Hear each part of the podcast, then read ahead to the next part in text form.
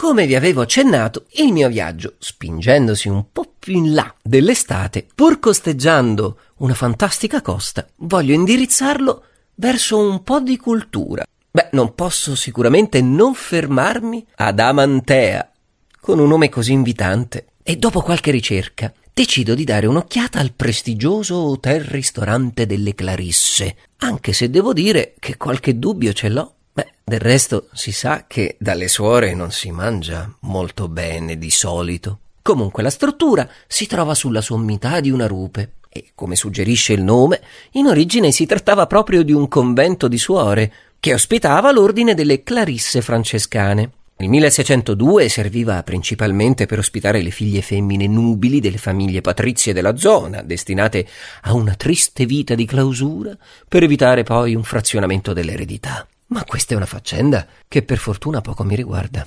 Andando avanti nella storia, scopro che con l'arrivo di Napoleone il convento venne soppresso e il palazzo fu messo in vendita. Venne acquistato dal marchese Carlo De Luca, che trasformò la chiesa in un'ala del palazzo. I marchesi De Luca vissero lì fino al 1977, proprio quando nacqui io, ma questo è poco interessante.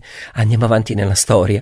E quindi dicevamo che nel 1977 venne venduto all'attuale proprietario Fausto Perri, che realizzò il prestigioso hotel-ristorante dove mi sto dirigendo. Dopo il pasto luculliano che mi accingo a fare, vi svelerò quale sarà la mia prossima destinazione.